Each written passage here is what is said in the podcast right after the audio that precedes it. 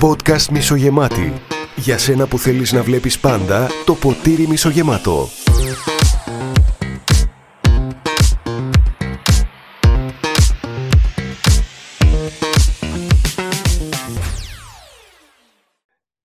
Εδώ είναι πάλι και σήμερα η Μισογεμάτη, είμαι ο Δημήτρης.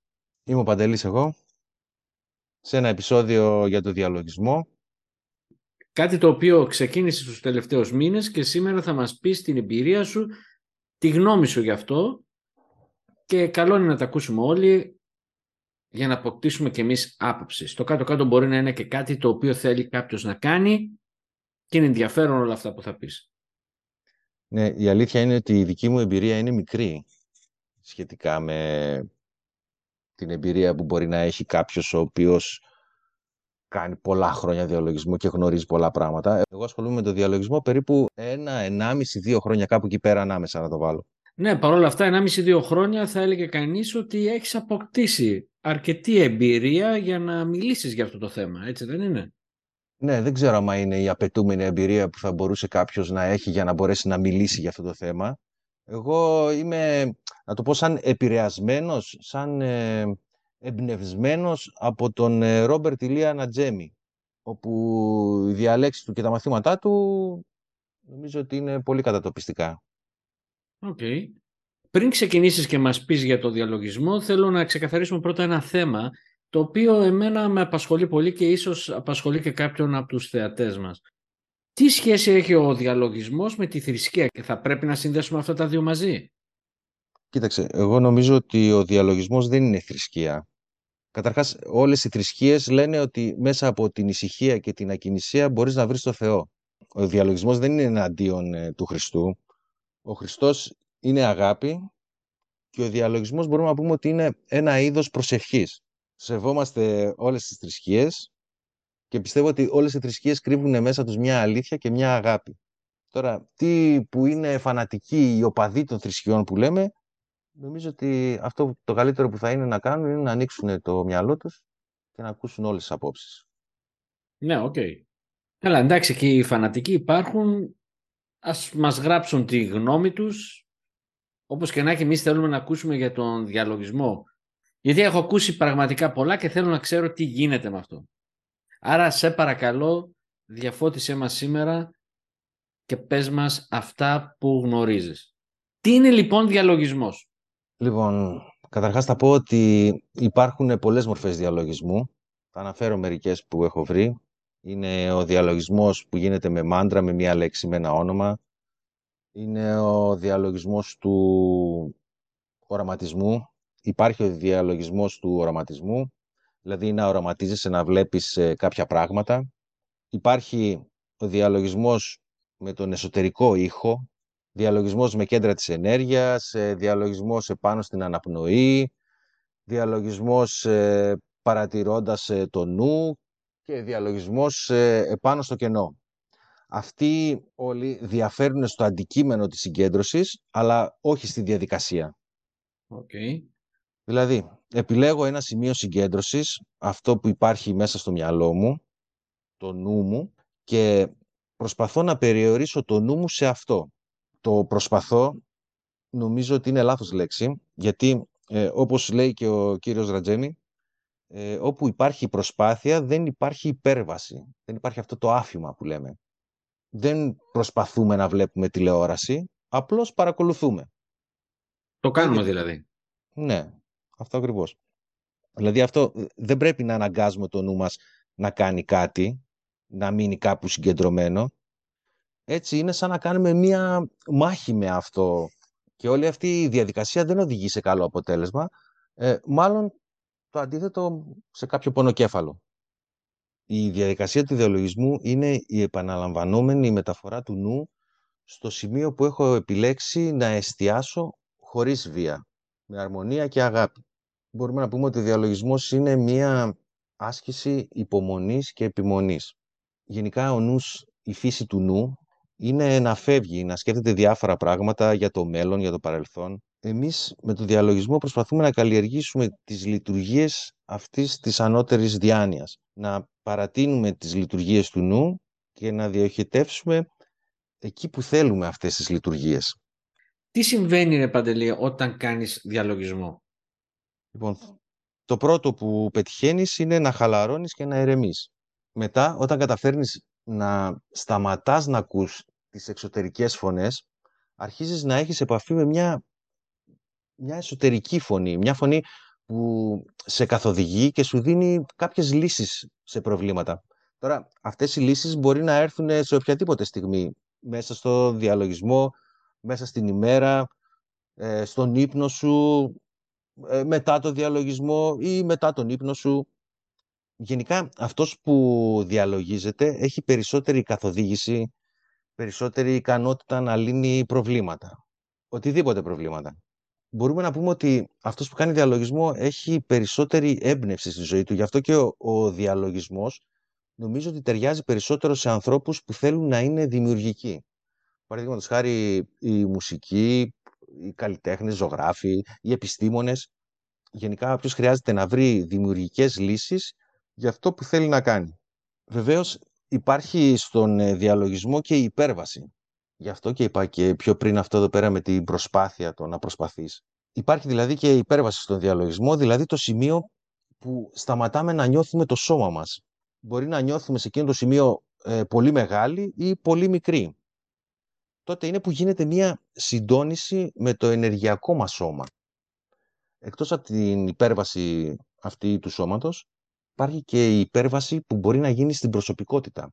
Αυτό εδώ πέρα μπορεί να είναι κάτι που ε, έχεις διαβάσει σε αρκετά βιβλία, αλλά τελικά νομίζω ότι είναι κάτι που πρέπει να το ζήσεις για να το καταλάβεις αυτό εδώ πέρα το πράγμα. Είναι αυτό που λέμε ότι άλλο εγώ και άλλο αυτό που θέλω και σκέφτομαι στην πραγματικότητα.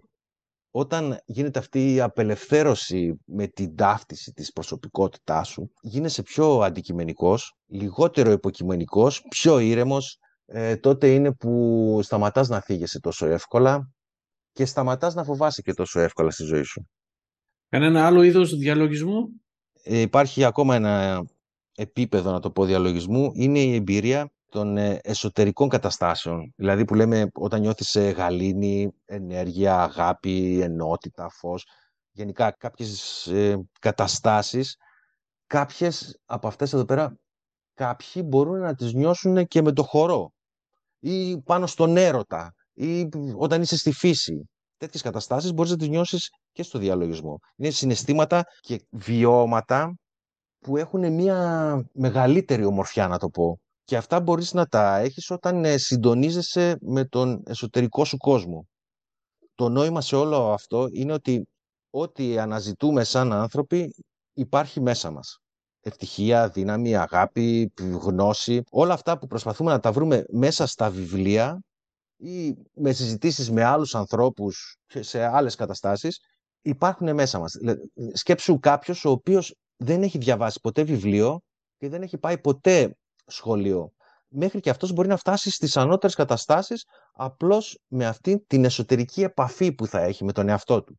Κάτι άλλο που μπορείς να πετύχεις με το διαλογισμό, υπάρχει κάτι ακόμα; υπάρχει κάτι ακόμα. Με το διαλογισμό μπορείς να, να έχεις, να ζήσεις μάλλον την εμπειρία της ένωσης με το θείο, δηλαδή την αίσθηση με το θείο και την αίσθηση επαφής με το θείο. Όταν έχεις ε, όμορφες αισθήσεις, αγάπης, ενότητας, που τις νιώθεις σαν επαφή φιλίας, σχέση με το θείο. Κάτι τέτοιο σε κάνει να νιώθεις μεγαλύτερη ασφάλεια, αξία και ομορφιά. Δηλαδή, ρε Παντελή, με το διαλογισμό καταφέρνεις κατά κύριο λόγο ένα πράγμα, πολύ σημαντικό βέβαια. Να ασχοληθείς με τον εαυτό σου, να γνωρίσεις τον εαυτό σου καλύτερα και να πας σε μια πιο πνευματική κατάσταση για να νιώθεις καλύτερα. Με τον εσωτερικό σου εαυτό θα έλεγα. Με τον ανώτερο εαυτό σου, άντε να σου το πω έτσι. Με τον ανώτερο εαυτό μου, οκ. Ε, γιατί φαντάζομαι ότι σε μια καθημερινότητα γεμάτο στρες, και το ότι δεν έχεις χρόνο με τόσες εργασίες παράλληλα, φαντάζομαι ότι αυτό είναι ένα must have που πρέπει να έχει ο καθένας μας για να βρούμε μια ηρεμία. Ναι, σίγουρα. Δηλαδή, άμα στην αρχή σου φαίνεται ότι 20 λεπτό πολύς χρόνος, κάτω 10 λεπτό. κάντο πεντάλεπτο, κάντο τρίλεπτο. Αλλά ένας, δια, ένας διαλογισμός θα σου προσφέρει αυτή την ηρεμία που είναι, αυτό είναι νομίζω από τα βασικά που παίρνει σίγουρα αυτή τη χαλάρωση, την ηρεμία και όλα τα άλλα φυσικά. Αλλά για μένα τουλάχιστον αυτό ήταν το βασικό που έψαχνα. Και έχεις μετά την δύναμη να αντιμετωπίσεις μια καθημερινότητα γεμάτο στρες πολύ καλύτερα. Έχεις αντοχές να το πω έτσι. Ναι, η αλήθεια είναι ότι θα πάμε και σε αυτό το κομμάτι. OK, okay. ε, ωραία. Ολοκλήρωση πρώτα γιατί σε διέκοψα και ας το αναφέρουμε και αυτό. Ναι, ε, πριν πάμε σε αυτό, να σου πω ακόμα κάτι για το διαλογισμό ότι με το διαλογισμό μπορείς να ζήσεις ε, την εμπειρία του βιώματος του εαυτού σου σαν συνείδηση. Ότι δηλαδή είμαι απλώς συνειδητότητα. Τώρα, αυτό για κάποιον ο οποίος ε, τα ακούει πρώτη φορά, να του φαίνονται λίγο δύσκολα, αλλά πώς αλλιώς να το πω; αυτό είναι. Σαν συνειδητότητα τι κάνω, παρατηρώ τις σκέψεις μου, εντάξει, παρατηρώ το σώμα μου, παρατηρώ την αναπνοή μου, παρατηρώ όλη αυτή την κυκλοφορία της ενέργειάς μου. Γενικά, είμαι ένας παρατηρητής. Πώς ξεκινάμε, υπάρχει κάποια προετοιμασία, υπάρχει κάποια λειτουργία που θα πρέπει να ακολουθήσεις, ροή; Στην προετοιμασία σίγουρα παίζει ρόλο η στάση που θα έχεις. Το σως, το must δηλαδή που λέμε το, το σίγουρο, είναι ότι οπωσδήποτε η σπονδυλική σου ε, στήλη χρειάζεται να είναι ίσια. Αυτό έχω παρατηρήσει ότι είναι το πιο σωστό, γιατί ε, δεν έχει σημασία αν κάθεσαι σε καρέκλα ή άμα είσαι στα γόνατα ή ο κλαδόν και όπως αλλιώς κάθονται. Η σπονδυλική στήλη πρέπει να είναι ίσια γιατί έτσι διαφέρει από τη χαλάρωση. Τώρα υπάρχουν και κάποιοι που κάνουν ε, ε αρκετό καιρό διαλογισμό, πολλά χρόνια μπορώ να πω. Αυτοί είναι αυτοί που μπορούν να διατηρήσουν αυτή την επίγνωση και να έχουν και την ξαπλωτή θέση. Σκέψου ότι η σπονδυλική σου στήλη είναι σαν την κεραία της τηλεόρασης. Άμα τη βάλεις στραβά, θα πιάνεις λάθος σήματα. Τώρα, το περιβάλλον που θα είσαι θα πρέπει να είναι αρκετά ζεστό, έτσι ώστε να μην κρυώνεις, να έχει μια σωστή θερμοκρασία, να έχει καλό αερισμό. Μπορείς, αν θέλεις, να έχεις κάποια ρούχα που το χρησιμοποιείς μόνο για το διαλογισμό. Αυτά, αυτό δεν είναι απαραίτητο, αλλά είναι κάτι σαν βοήθημα. Αν σε βοηθάει αυτό εδώ πέρα το πράγμα να, να μπεις κατευθείαν στο mood που λέμε για να το κάνεις. Επίσης καλό θα ήταν να κάνεις ε, ένα ντουζ πιο πριν και να φορέσεις καθαρά ρούχα. Μάλιστα. Αυτά είναι αυτά που μπορούν να σε βοηθήσουν. Αλλά δεν είναι αυτά η ουσία. Η ουσία δεν είναι τι ρούχα θα φορέσεις ή πού θα κάθεσαι, σε ποια κατεύθυνση θα βλέπει το πρόσωπό σου, αν ανάψεις κάποιο λιβάνι ή κάποιο κερί η ουσία είναι η λειτουργία του νου σου τη συγκεκριμένη ώρα. Όλα τα άλλα απλώς μπορούν να σε βοηθήσουν. Okay. Τώρα επίσης μπορείς να έχεις κάποιο συγκεκριμένο χώρο, μια συγκεκριμένη καρέκλα ή ένα μαξιλάρι και αν θέλεις μπορείς να έχεις και μία εικόνα αν χρειάζεται ή αν είσαι θρησκευόμενος, μία εικόνα του Χριστού ή της Παναγίας ή οποιαδήποτε εικόνα μπορεί να σε εμπνεύσει. Αν πάλι δεν θέλεις, μπορείς να μην έχεις καμία εικόνα μπροστά σου. Αν θες μπορείς να βάλεις ένα κερί, αν σε βοηθάει κάποιο λιβάνι. Όλα αυτά μπορούν να δημιουργήσουν μια ατμόσφαιρα για τις αισθήσεις σου, έτσι ώστε να προδιαθέτει και το νου σου να βρεθεί σε μια κατάσταση. Ο διαλογισμός είναι μια υπερβατική κατάσταση που στο τέλος ε, δεν έχουν καμία σημασία όλα αυτά. Καλό φυσικά θα είναι στον χώρο αυτό που θα είσαι εκεί πέρα να είσαι μόνος σου, αλλά άμα υπάρχει και κάποιος ακόμα, ή θα πρέπει να διαλογίζεται και αυτός ή θα πρέπει να κοιμάται. Σίγουρα το κινητός πρέπει να είναι κλειστό και άμα υπάρχουν και άλλοι οι οποίοι είναι στο χώρο αλλά δεν κοιμούνται, θα πρέπει να τους ενημερώσεις ότι κάνεις διαλογισμό, δεν είναι τίποτα, είναι απλώς μια διαδικασία ηρεμίας και χρειάζεται να μην έχεις καμία ενόχληση για όσο χρόνο κάνεις. Τώρα, άλλοι λένε ότι κάνουν διαλογισμό και έχουν το πρόσωπό τους προς την Ανατολή, αυτό τους βοηθάει. Το σίγουρο είναι ότι πρέπει το στομάχι σου να είναι άδειο τρεις ώρες πριν. Γι' αυτό πιστεύω ότι η καλύτερη ώρα είναι μόλις σηκωθείς το πρωί, γιατί ψάχνεις στο διαλογισμό αυτό το σημείο μεταξύ ύπνου και γρήγορσης, όπου πιστεύω ότι αυτό εδώ πέρα είναι ένα ιδανικό σημείο. Οι καλύτερες ώρες, κατά τη γνώμη μου, είναι ε, το σημείο που η νύχτα γίνεται ημέρα και το σημείο που η ημέρα γίνεται νύχτα. Αυτές οι ώρες είναι αυτές που θεωρούνται ότι υπάρχει μια σιωπή, μια αλλαγή, μια, μια παύση μεταξύ δύο δραστηριοτήτων. Επίσης, ε, πολύ πρωί υπάρχουν λιγότεροι περισπασμοί στη σκέψη σου. Εννοείται αυτό. Το είπαμε και στο επεισόδιο με το πρωινό ξύπνημα αυτό εδώ πέρα. Επίσης, μπορείς να αρχίσεις το διαλογισμό σου με μια επίκληση, με μια επικοινωνία με το Θεό, με μια προσευχή. Αυτή είναι η δική σου επιλογή, ό,τι σημαίνει Θεός για σένα και ό,τι είναι ο σκοπός αυτής της επίκλησής σου και της συγκέντρωσής σου. Αυτό βοηθάει πιο πολύ στη συγκέντρωσή μας την ώρα του διαλογισμού. Περίπου, αυτό εδώ πέρα να είναι περίπου δύο λεπτά, πέντε λεπτά, ξέρω εγώ. OK, okay, ε, ανέφερες τη συγκέντρωση. Ποια είναι η διαδικασία της; Ε, η διαδικασία της συγκέντρωσης είναι ο έλεγχος της αναπνοής. Στην ουσία πρέπει να αναπνέεις πιο αργά και πιο βαθιά για περίπου 5 λεπτά. Ίσως την ώρα που κάνεις αυτή την αναπνοή ενδιάμεσα να βάζεις και κάποιο κράτημα της αναπνοής. Με αυτόν τον τρόπο καταφέρνεις να απομακρύνεις την κούραση και την ένταση. Έτσι, όταν είμαστε κουρασμένοι, μας ξυπνάει και όταν έχουμε ένταση, μας ερεμεί. Ποια είναι, μπορείς να μας αριθμίσεις τα ωφέλη αν κάνεις συχνά διαλογισμό; Ναι. Ένα όφελος είναι ότι θα έχεις ε, μειωμένο στρες, χαμηλότερη πίεση αίματος, θα υπάρχει υψηλότερη παραγωγικότητα και θα υπάρχει καλύτερη και δημιουργικότερη σκέψη. Κοίταξες, σε όλα αυτά εδώ πέρα υπάρχει και η δυσκολία του να κάθεσαι και να μην κάνεις τίποτα. Είσαι εκεί πέρα και είσαι μόνος σου με τις σκέψεις σου. Αυτό είναι αυτό που πρέπει να ξεπεράσεις. Αυτό είναι φαντάζομαι και το πιο δύσκολο, έτσι. Νομίζω ναι. Δεν το έχουμε συνηθίσει και πάντα όταν θέλουμε να κάτσουμε κάπου ήρεμα η σκέψη μας πάει σε ένα μεγάλο αριθμό σκέψεων, δουλειές που έχουμε να κάνουμε. Κοίταξε να δεις, μπορείς να αρχίσεις σιγά σιγά. Αν δεν αντέχεις τα 10 λεπτά, είπαμε την ημέρα, ξεκίνησε με 5 ή με 3.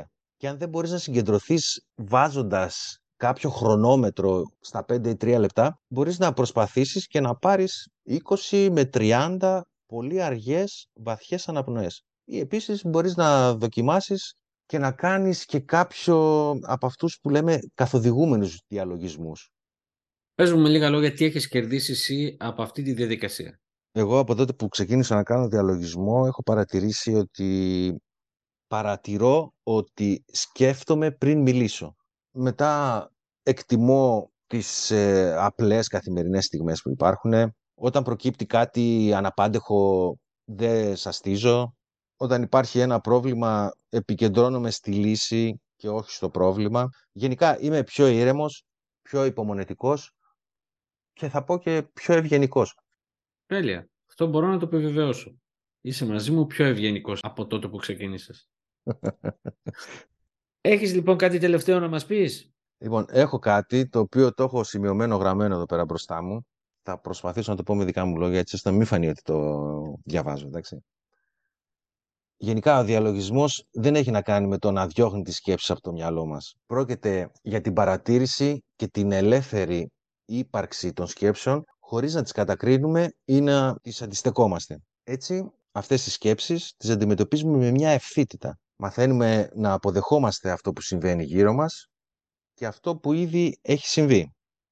Εκείνη την σύντομη στιγμή αυτοκυριαρχίας που κερδίζουμε με τον διαλογισμό είναι αυτό που μας διδάσκει να αντιδρούμε με σύνεση σε ένα γεγονός. Οπότε, χαλαρώνοντας και παίρνοντας το χρόνο μας και όχι αντιδρώντας αυτόματα με μία ενθερμό προσέγγιση.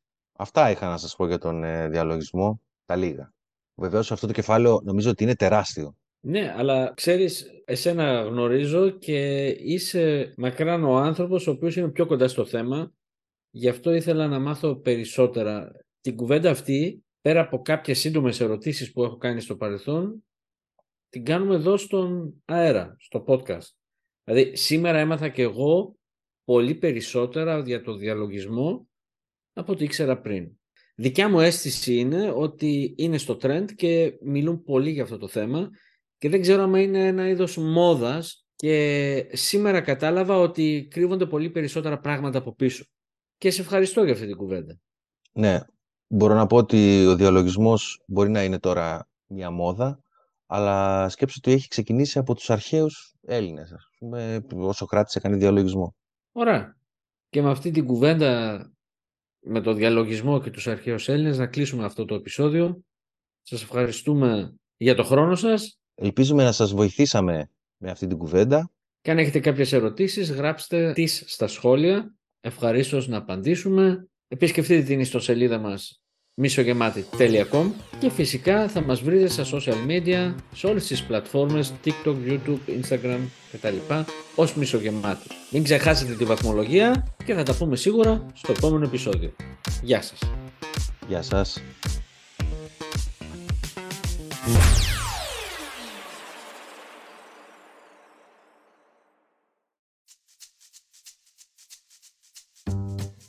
Εγώ λέω να αρχίσουμε κάπως αλλιώς. Ναι. Όλο αρχινά με το, το ίδιο πράγμα. Ε, πώς λέμε, καλώς ήρθατε, είμαστε, είμαι ο ένας. Θα πω εγώ. Εδώ είναι πάλι η μισογεμάτη, εγώ είμαι ο Δημήτρης.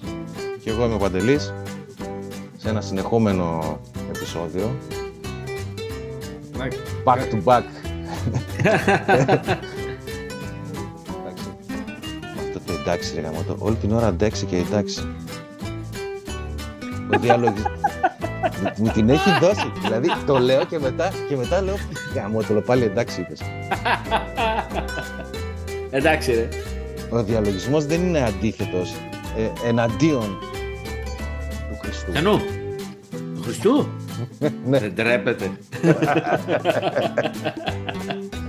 Πάμε να το κλείσουμε. Θέλεις να κάνεις μια σύνοψη, τελευταία λόγια.